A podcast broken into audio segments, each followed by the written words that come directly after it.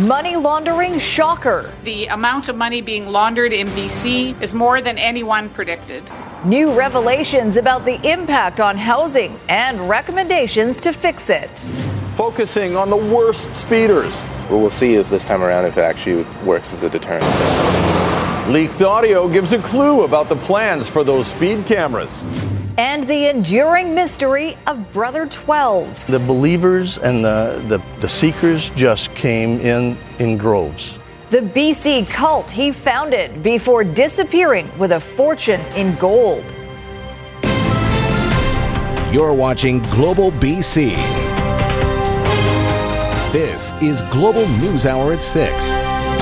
Good evening and thanks for joining us. Some shocking new numbers released today in the final report on the extent of money laundering in our province. The final installment of the German report indicates criminals laundered $7.4 billion in BC last year alone, much more than previously thought. Drill down a little further and you find 5 billion of that was just in real estate, causing at least a 5% spike in prices province-wide potentially even higher in Metro Vancouver. John Hua has the staggering details and where the finger of blame is being pointed. Criminals parked billions in dirty cash into our real estate, while British Columbians saw the price of owning a home soar out of their reach. Our housing market should provide shelter for families, not illegal proceeds of crime. But two new reports on money laundering in real estate found BC properties were used as piggy banks for $5 billion in dirty money just last year. Stark evidence of the consequences of an absence of oversight, the weakness of data collection, and the total indifference of governments until now. That drove the price of housing in this province up an average 5%. On a half million dollar home, that's 25 grand. It's unbelievable. I don't know how they how the people manage to live. Hotter markets like Metro Vancouver, that percentage much higher. Why do you think they're buying them? They can store their money. Cleaning cash using condos, apparently so simple, a struggling student can do it. A student uh, that had a registered address at a rented office that's outside BC who bought 15 properties in the same condo building for almost $30 million. Over two decades, tens of thousands of land titles were registered to similar straw buyers.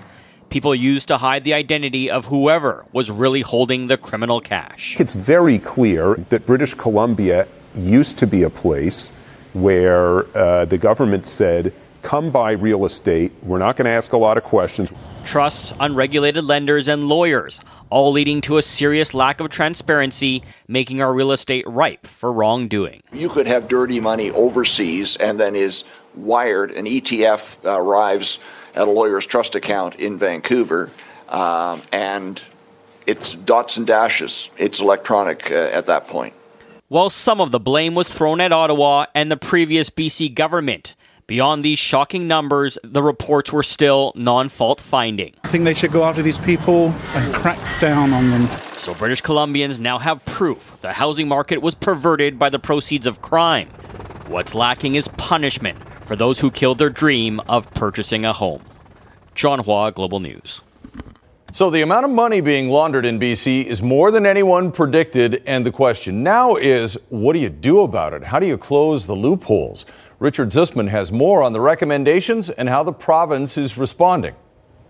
The problems around money laundering are now clear. The challenge for government how do you fix it? This report laying out a pathway. The big recommendation proposed rules still working their way through the legislature that will require proof of who owns and is buying a home. That will uh, take away the ability for uh, corporations, for trusts, for partners to hide behind secrecy. But there's more to be done. I think also getting better data and actually having a financial intelligence unit based in BC that actually has got access to data that's shareable and that's searchable so that you can start looking for patterns and systems. Some of the challenges are outside of BC's hands. $47 billion, according to investigators, laundered throughout Canada last year and criminals don't respect provincial boundaries. We know that if we address uh, closing loopholes, that criminals may use loopholes in other places. Governments aren't just to blame. Lawyers being described as a quote, black hole of real estate with no visibility to enforcement of when money enters and leaves a lawyer's account. Uh, one of the concerns that I certainly have is even if lawyers are reporting to FINTRAC, what happens to that information after it gets there? The BC Law Society says if it learns of BC lawyers breaching rules, it will investigate.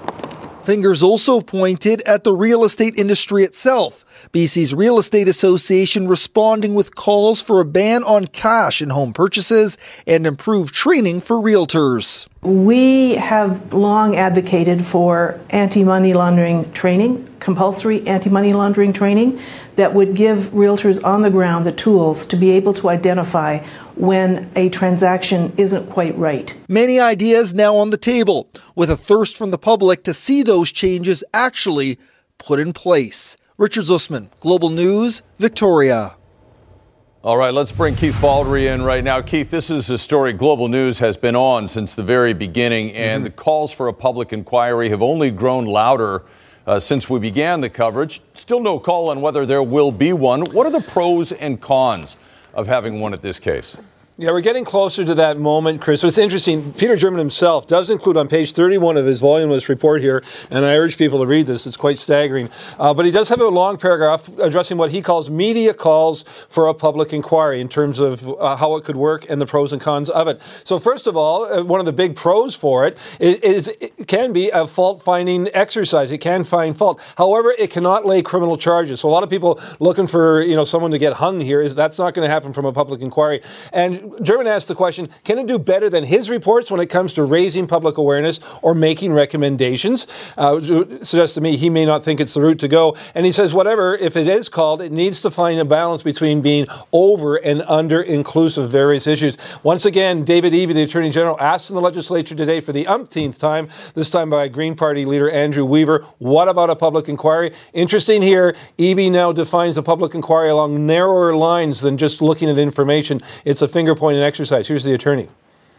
knows, uh, and I've outlined for him and for uh, the legislature our government's approach on this, which has been to identify what's happening right now and move as quickly as we can to stop it. Uh, we've had some success in the casino sector, stopping the bulk cash transactions. Uh, we will have success in the luxury car sector, addressing the issues that have been raised here. Uh, the issue around uh, public inquiry is really more aimed at who knew what when. Uh, and uh, are there any issues uh, related to corruption? People want to know the answers to those questions. Um, I understand why people want to know that. I mean, this went on for a long time. This is a decision that is in front of cabinet, and I will have, uh, and uh, cabinet will have a decision. Uh, government will have a decision for British Columbians very shortly.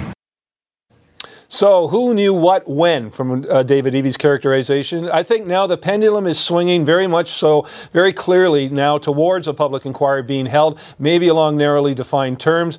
Uh, whether it's going to be an effective one remains to be seen, but I think uh, the momentum seems to be shifting now uh, to having a public inquiry called probably before the end of the month. All right, Keith, thanks very much. All right. Now to breaking details about a rescue involving a whale watching boat full of tourists out of Victoria. The ship began taking on water off Whidbey Island. Catherine Urquhart is live in our newsroom with more on the company involved and the rescue effort. Catherine. Sophie, tonight 45 people are relieved to be back on shore after their whale watching boat hit a rock near Smith Island, about 10 kilometers off the coast of Whidbey Island, and started taking on water. An initial distress call was made at about 12:30 this afternoon, prompting a large-scale rescue effort. Here's a look. Several agencies were involved in the rescue, including the U.S. Coast Guard, Canadian Coast Guard, and Washington's Fish and Wildlife Police. A helicopter crew from Port Angeles was mobilized, and a number of nearby civilian and commercial vessels raced to the scene, all offering assistance with getting everyone off the 60 foot catamaran, which is named Forever Wild. The rescued whale watchers were then taken back to Victoria. We were sitting on the front of the boat actually, and I sort of saw some something underneath the water, and then all of a sudden, bam, and we went forward. But nobody was hurt. It was they did an amazing job. After that, they quickly got life jackets on us and took us as far in as they could into shallow water, and then rescue boats started showing up and Good Samaritan boats started showing up. No, no one was fearful. No one was hurt. No one was uh, afraid. So it was people were confident in, in, in the crew. We assessed all the passengers were in good shape. Uh, several boats were dispatched, both U.S. Coast Guard and Canadian Coast Guard, uh, including some boats of our own that went out to pick up passengers and bring them back. Um, we're happy to report that the last of the passengers are just being accounted for right behind me right now. Uh, full refunds as well. And uh, for most parts, uh, people are in really good spirits. The whale watching company has hired a salvager to bring the catamaran back to harbor. Damage to be assessed in the coming days. All right, glad to see everyone is safe. Thanks, Catherine.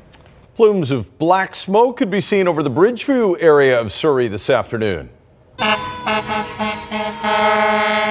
Witnesses tell Global News they heard an explosion, then saw large flames shooting from a tractor trailer. When fire crews arrived, two semi rigs were burning, and then the flames spread to two more, along with a car. A second alarm was called, and thankfully, crews were eventually able to get the fire under control. There are no injuries. Some new developments tonight in connection with a violent sexual assault in Saanich. A 23 year old daycare worker has been arrested and is now facing charges. Kylie Stanton has more on what we're learning about the accused and how his arrest sent shockwaves through the community. For nearly two months, this usually quiet Saanich neighborhood has been on edge. It's crazy. It's always in the back of my mind. In the early morning hours of March 17th, a man entered one of these townhomes brandishing a knife and proceeded to sexually assault a 22 year old woman. After an extensive investigation, Saanich police made an arrest earlier this week. 23 year old Jesse Doit is now in custody. He's been charged with sexual assault with a weapon, uh, break and enter, because he entered the townhouse, and forcible confinement. Doit was not known to police. In fact, he had no criminal record, which allowed him to secure employment as a daycare worker here at the Cridge Center for the Family. Shattered, shocked. You just start to scramble for words. Doit worked with a preschool program and in after school care. He's described as well liked, a popular colleague. There were never any concerns raised about his behavior. Are our children safe? Um, you know, have they been safe? In an effort to be transparent, the facility sent home this letter explaining the situation and informing parents and caregivers Doit would no longer be working with the children. It goes on to state police have conducted an extensive investigation and found no links to the care of your children.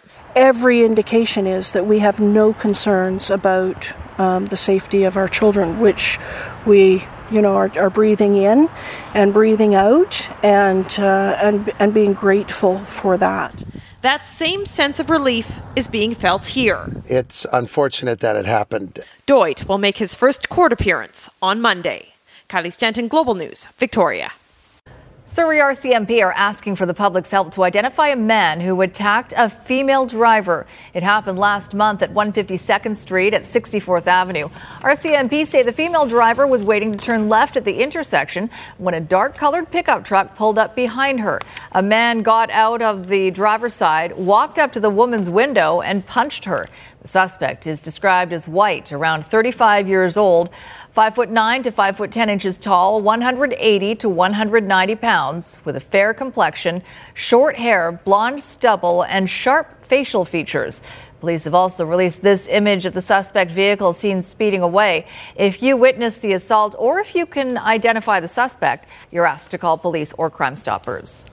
The Combined Forces Special Enforcement Unit of BC, or the CFSEU as it's known, says a new project to reduce gang violence on our streets is a success. Sarah McDonald has more on how the new strategy works and the results so far. Sarah. Chris Sophie, thousands of people checked, hundreds of files created, and dozens of arrests made and charges laid. That is the result of a 30 day initiative by the province's Combined Forces Special Enforcement Unit, the Surrey RCMP, and Abbotsford Police using historical data to prevent future crime. The project, which involves strategically placing officers in hotspots for criminal activity at peak times, involved more than 2,100 people and 1,100 occupied vehicles being checked by police, ultimately resulting in 59 arrests and 45 criminal charges laid so far. Officers also seized weapons and illicit narcotics, including cocaine, fentanyl, and over a kilogram of crystal meth. In at least one case, a suspect was found to be smuggling drugs inside a food delivery bag. Skip the dishes bag. Uh, that was one of the investigations that was ongoing, and so within there, there were drugs and other products.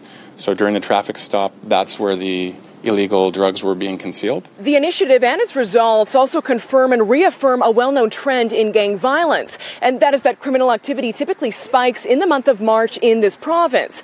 Chris Sophie officials telling us today they are well aware of that correlation, though still they have not determined a causation. All right, thank you, Sarah. More tonight on the province's push to catch leadfoots. The government announcing earlier this week it will be tweaking 35 red light cameras to also act as speed cameras at high crash intersections. And while the government has hesitated to say exactly what speed is going to trigger a ticket, as Jordan Armstrong reports, Global News has learned the potential starting point. There is plenty of reaction to the government's automated speed cameras, both positive. Perfect. This is a high crash zone right here. And I don't want to get killed by an idiot who thinks speeding is cool. And negative. Well, it's going to be a cash grab regardless. I'm not too happy about that. The big secret the speed at which the cameras activate. Officially, the government won't say. But Global News has learned the initial target will be excessive speeders, not someone going 5 or 10 over. It appears the cameras will trigger at 30 kilometers an hour, above the posted limit then that's okay.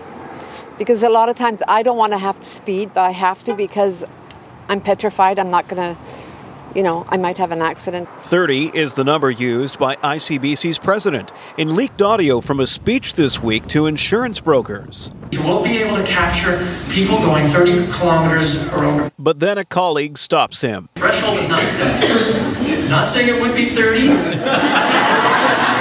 The public safety minister will neither confirm nor deny 30 kilometers per hour is the threshold, but he used that number while giving an example on Wednesday. 10,000 vehicles a year um, go through the, uh, the monitoring intersections at more than 30k over the speed limit. Thursday, Mike Farnworth reiterated his message that this is not the photo radar of the 90s, which used unmarked vans to issue tickets at low speeding thresholds.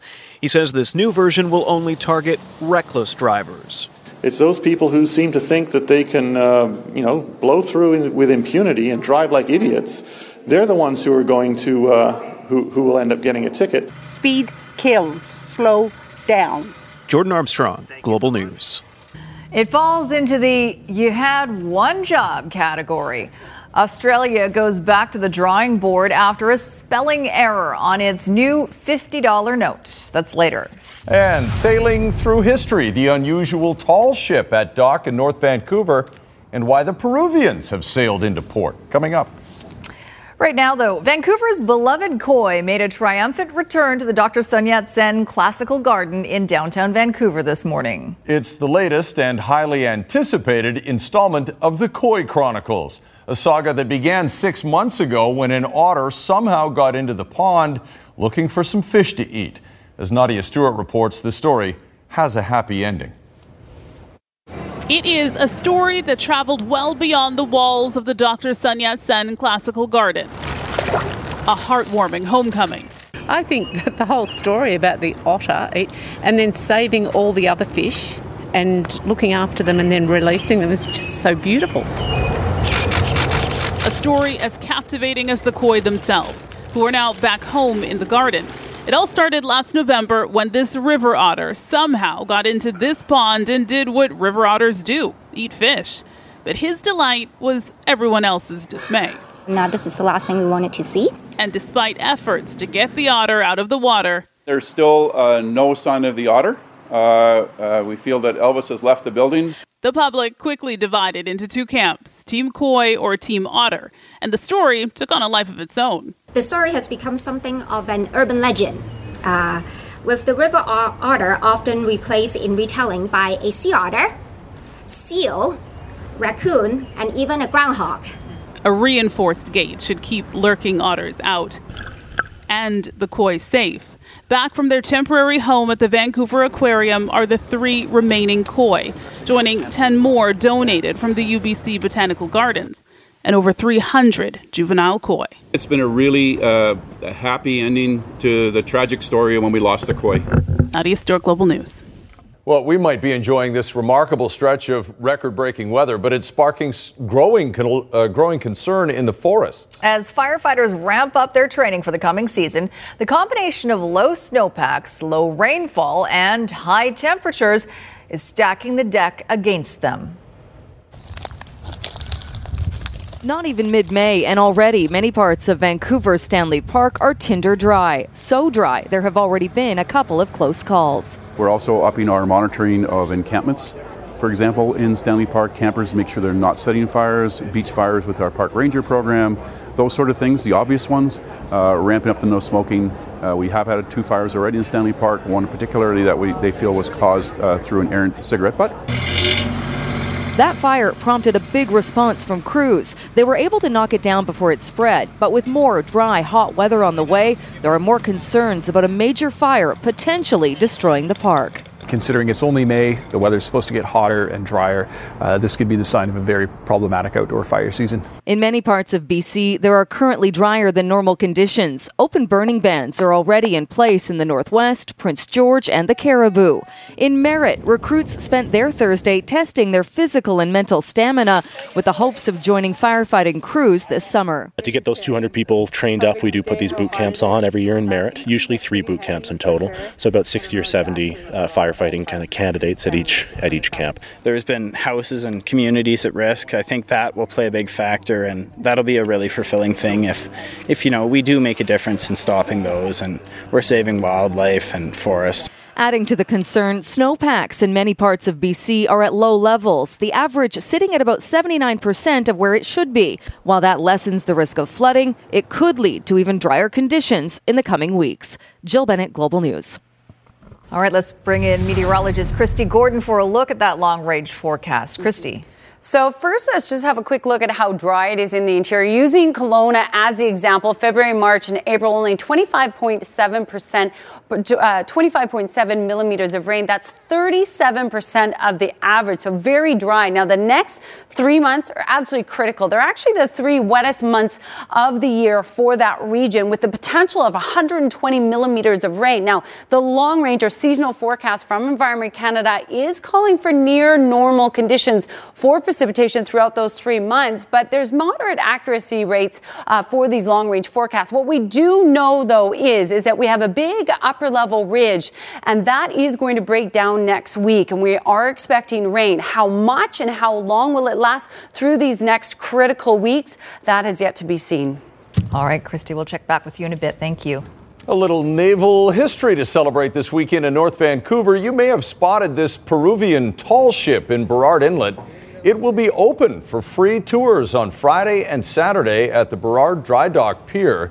It's here to mark the 75th anniversary of the establishment of diplomatic relations between Peru and Canada.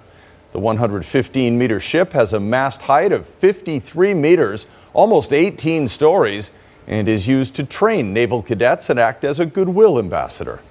It is quite a sight. Well, the final chapter today in a murder case that shocked the country three years ago. Former Toronto neurosurgeon Mohammed Shamji sentenced to life with no chance of parole for 14 years for killing his wife. As Catherine McDonald reports, her family is outraged. Joe and Anna Fric cannot fathom how Dr. Mohammed Shamji is going to prison for life, but will be eligible for parole in just 14 years for beating and choking their 40 year old daughter to death. He's a big time manipulator, liar, and like to controlling people. After time served in pretrial custody, Shamji, now 43, can apply for parole in just 11 and a half years from now. There was no penalty that this court could give him that will ever justify what Mo has done to Elana to us and especially to the children. It's those three children who appear to be the reason that the Crown accepted the disgraced neurosurgeon's plea to second degree murder last month, just a week before jury selection was set to begin. Uh, regardless of what your sense of right and wrong or what your sense of justice is, the focus of any uh, responsible resolution in this case should be squarely on the welfare of the children going forward. In his reasons for sentencing, Justice John McMahon said Shamji must be given credit for sparing the couple's eldest daughter, who was just 11 at the time, from having to testify about what she saw on the night of November 30th, 2016, when she heard banging, her mother scream, and then silence. The children's grandmother says the eldest daughter was still forced to testify at the preliminary inquiry for an entire day. What father will do that to his daughter? She was full anxiety for another full year that knowing she will have to testify at trial. The judge accepted Shamji's remorse, saying it's the first step towards rehabilitation and reintegration into society. The family does not, and hopes Elana is remembered as a victim of domestic violence who endured it for 12 years before she died. Catherine McDonald, Global News. In Health Matters tonight, a new study casting some doubt on the demand for cannabis edibles when they become legal this coming October. The study out of Dalhousie University found that only 36% of people say they will buy cannabis infused food products. That's down from 46% in 2017. The researchers found many people are concerned that cannabis in edible form makes it too easy to consume too much. And they're also worried about the risk to children and pets who might accidentally eat them. A rare look tonight at one of the government facilities responsible for helping protect Canada's environment. Linda Aylesworth goes behind the scenes at the North Vancouver lab that you could call CSI Conservation. These are shark fins, and as you can see, they don't have their skin any longer. They're just the cartilage. The question Did they come from an endangered and therefore protected species of shark? It's the job of technicians at the Pacific Environmental Science Center's Genome Lab to find out. We do species identification for the Wildlife Enforcement branch. Every day, samples of any number of suspicious organic substances seized by officers come here for genetic identification. Every year, we're getting more and more samples. The importance placed on DNA is, is growing. The talent pool at this and other federal environmental science centers across the country is vast. Adam Martins can visually identify just about any aquatic invertebrate. We have to sometimes count the individual hairs on thorax in order to identify them. And in so doing, determine the health of a waterway. Based on the community of insects that we find, we're able to identify how uh, impacted a stream or river can be. The purpose is here to support our enforcement people first, then support uh, all the, the regulatory activities Dr. Shong is a chemical engineer whose specialty is to determine, in the case of an oil spill, which vessel is responsible. There are millions of compounds in any oil spill uh, sample. Those compounds are like fingerprints. By comparing samples from an oil spill with samples from vessels, this machine. This is called gas chromatography quadrupole time of flight mass spectroscopy. Can ID the culprit. On the west coast, there's nothing like this. We are the only lab we have a whole package, of one stop shopping. Linda Aylesworth, Global News. All right, we all make mistakes, but imagine your mistake being reproduced 46 million times for everyone to see. That story is coming up right after the forecast. All right, meteorologist Kristi. Crikey. Yeah, exactly. Kristi Gordon uh, joins us with a look at the weather forecast. We talked about how dry it is, and yep. this is part of the reason, Kristi. That's right. Record breaking temperatures today, right across the south coast, with likely 12. Uh, we're still getting the official numbers from Environment Canada. Here are the top four, though, that I could find. Chilliwack, 28.8 degrees, breaking a record from 1987. Squamish, 28.7. Pitt Meadows broke a record from 2015 at 27.6. And Powell River, a long-standing record at um, from 1957. Now, um, there I will likely see a number more records tomorrow, but here's a look at the uh, high temperatures. So Chilliwack and Cultus Lake hit 29 degrees at the airport, 24 degrees, and in the interior regions up to 30 degrees. In fact, Lytton was the hotspot across Canada today at 29.6 degrees officially. Now, uh, the UV index has been at a very high level. You may have noticed that when you're outside, you feel the sun burning you in moments.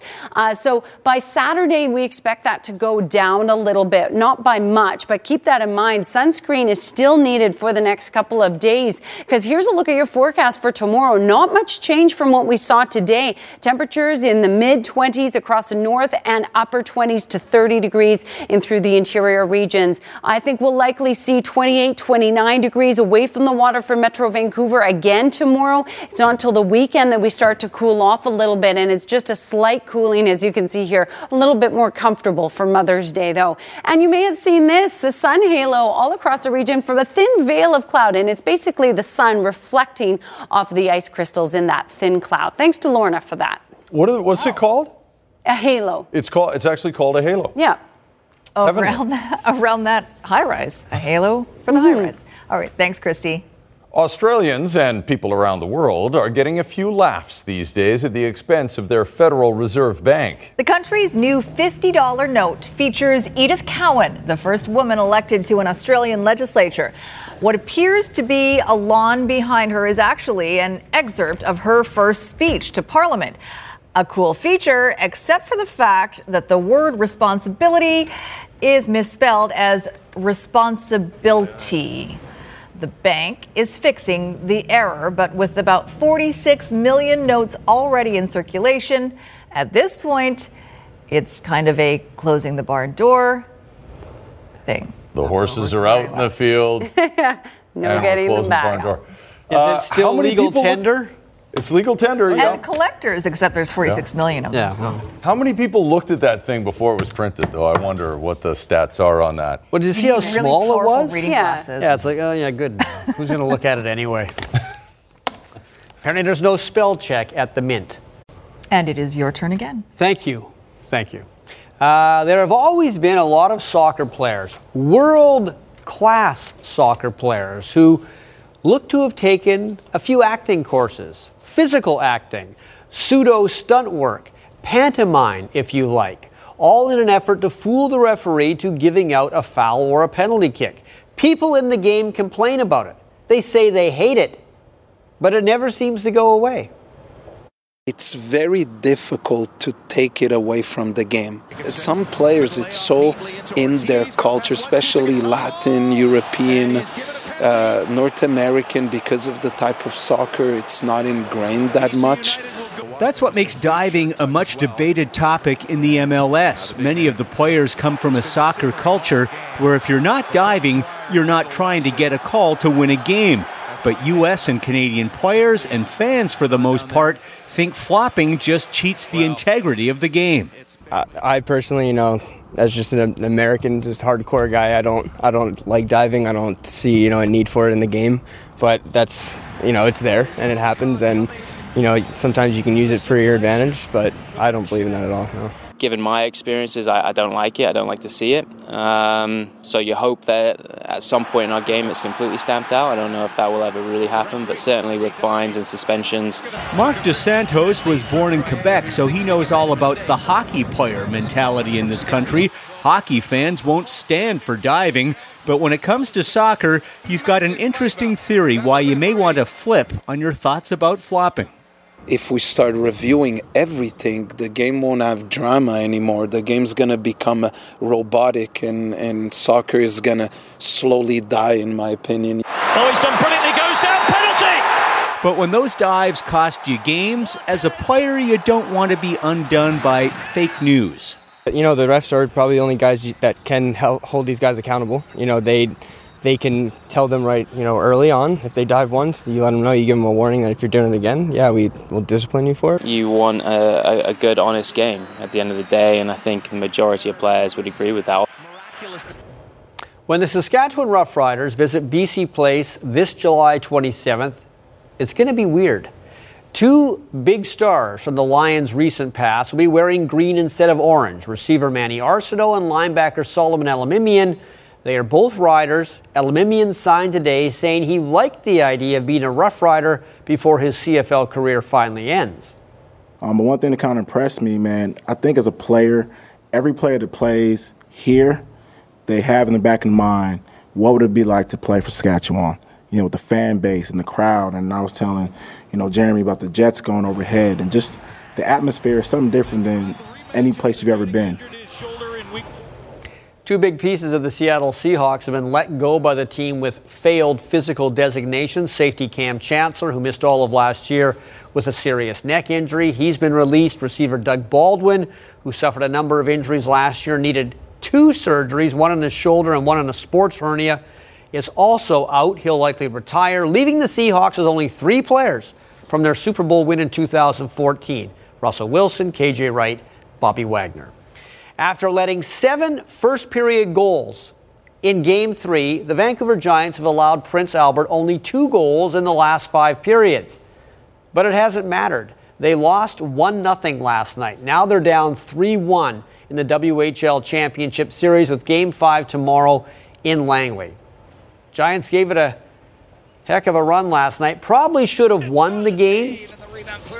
But a breakaway for Brett Leeson turned into a goal for Prince Albert.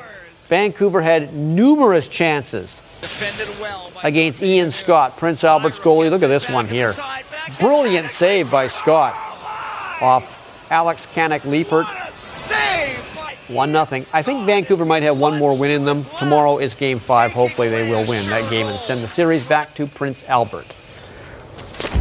A man of few words but many suspensions, Brad Marchand. Uh, Bruins, Canes, game one, Eastern Conference Final Series. Who's this? It's Steven Kampfer. Who's he? Well, he's the guy who scored first in this game, 1 0 for the Bruins. But less than a minute later, Andrei Svechnikov, the guy uh, Alex Ovechkin KO'd, throws this in front. Sebastian Aho with the tip. It's now 2 1 Carolina in the second period. And the Golden State Warriors are going to be without Kevin Durant for the rest of their series with Houston. He has a calf strain. It happened in the third quarter of game five last night. A calf strain is something he has had before. Good thing it wasn't an Achilles. Uh, Golden State is up 3 2 in the series, game six tomorrow in Houston. There you go. A lot of people thought Achilles when they saw that. I know. Well, it could still be. You never know. Yeah, that's true. Thanks, but they're Squire. saying calf All right, strain. thanks, Squire. Okay. Let's check in with Anne Drewa for a look ahead to global news at 11. Anne? Thanks, Sophie. More on that dramatic rescue of a group of whale watchers who had set off from Victoria today. Plus, a speech by the Speaker of the Legislature has caused quite the reaction among civic politicians. While addressing local government officials in Kamloops this week, Darryl Plecas talked about a lack of political leadership in BC. He claimed the Hells Angels, mafia, and organized crime had better leaders. Several of the delegates walked out of the speech. We'll have more on that story when you join us tonight at 11 o'clock. Sophie, Chris. Interesting. All right, thanks, Anne. The fascinating story of BC's long forgotten cult leader and the mystery of what happened to him after the break. But first, here's Kasha Badurka with five things to do with your family. Kasha.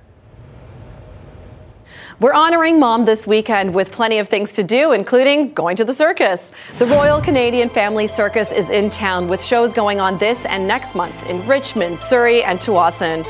This is truly a family focused experience showcasing jaw dropping acts from around the world. Celebrate the start of Police Week with the Surrey RCMP. Saturday, everyone's invited to this free, family friendly open house at the main detachment, which includes kids' police briefings, children's activities, demos by Air One, food displays, and RCMP career info.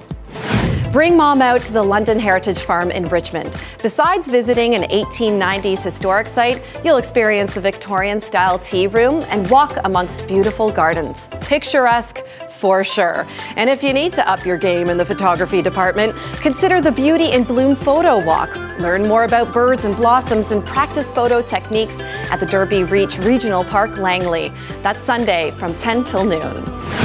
Grammy Award winning duo 21 Pilots brings their Bandito tour to Rogers Arena Sunday.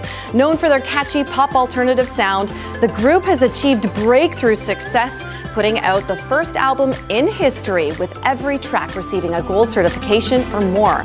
For more, go to globalnews.ca slash five things.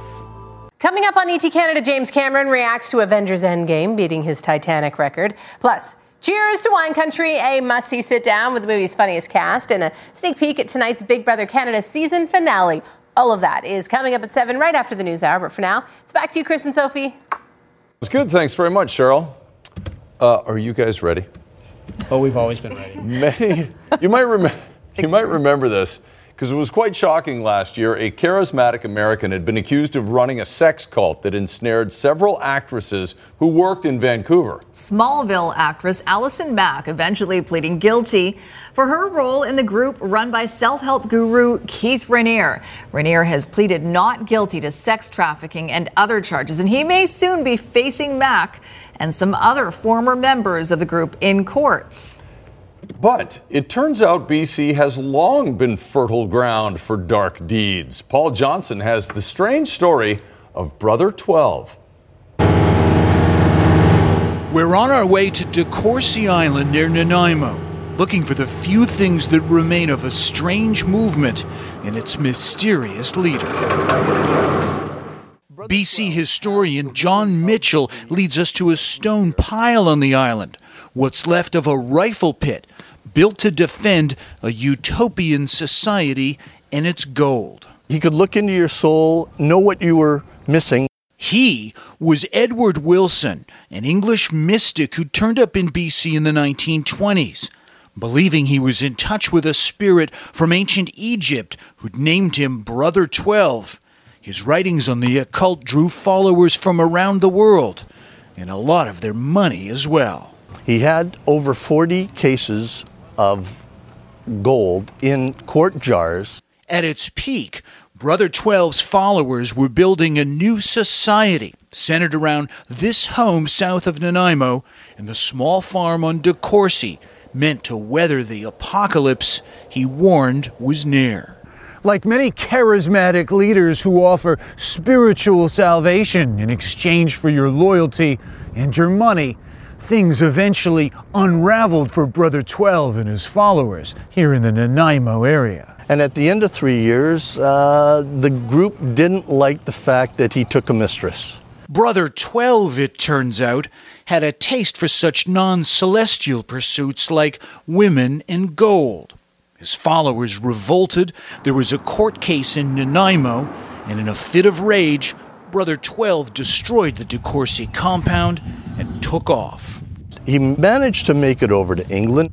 Well, there's a record that he died in Europe. Others think he faked his death and went on to enjoy the fortune he'd amassed. Well, some of the buildings from that time are still standing. No one has ever been able to account for Brother 12's massive stash of gold. Others say that he, he was seen in, in San Francisco. But with that kind of money, it's easy to disappear. In Nanaimo, Paul Johnson, Global News. The history of BC. Yeah, did he spend all that gold? I wonder.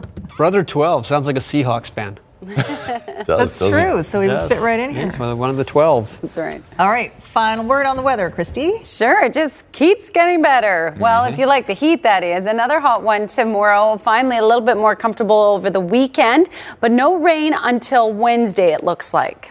All right, I'll be off at an event tomorrow to raise money for Turning Point, uh, which is an addictions recovery facility.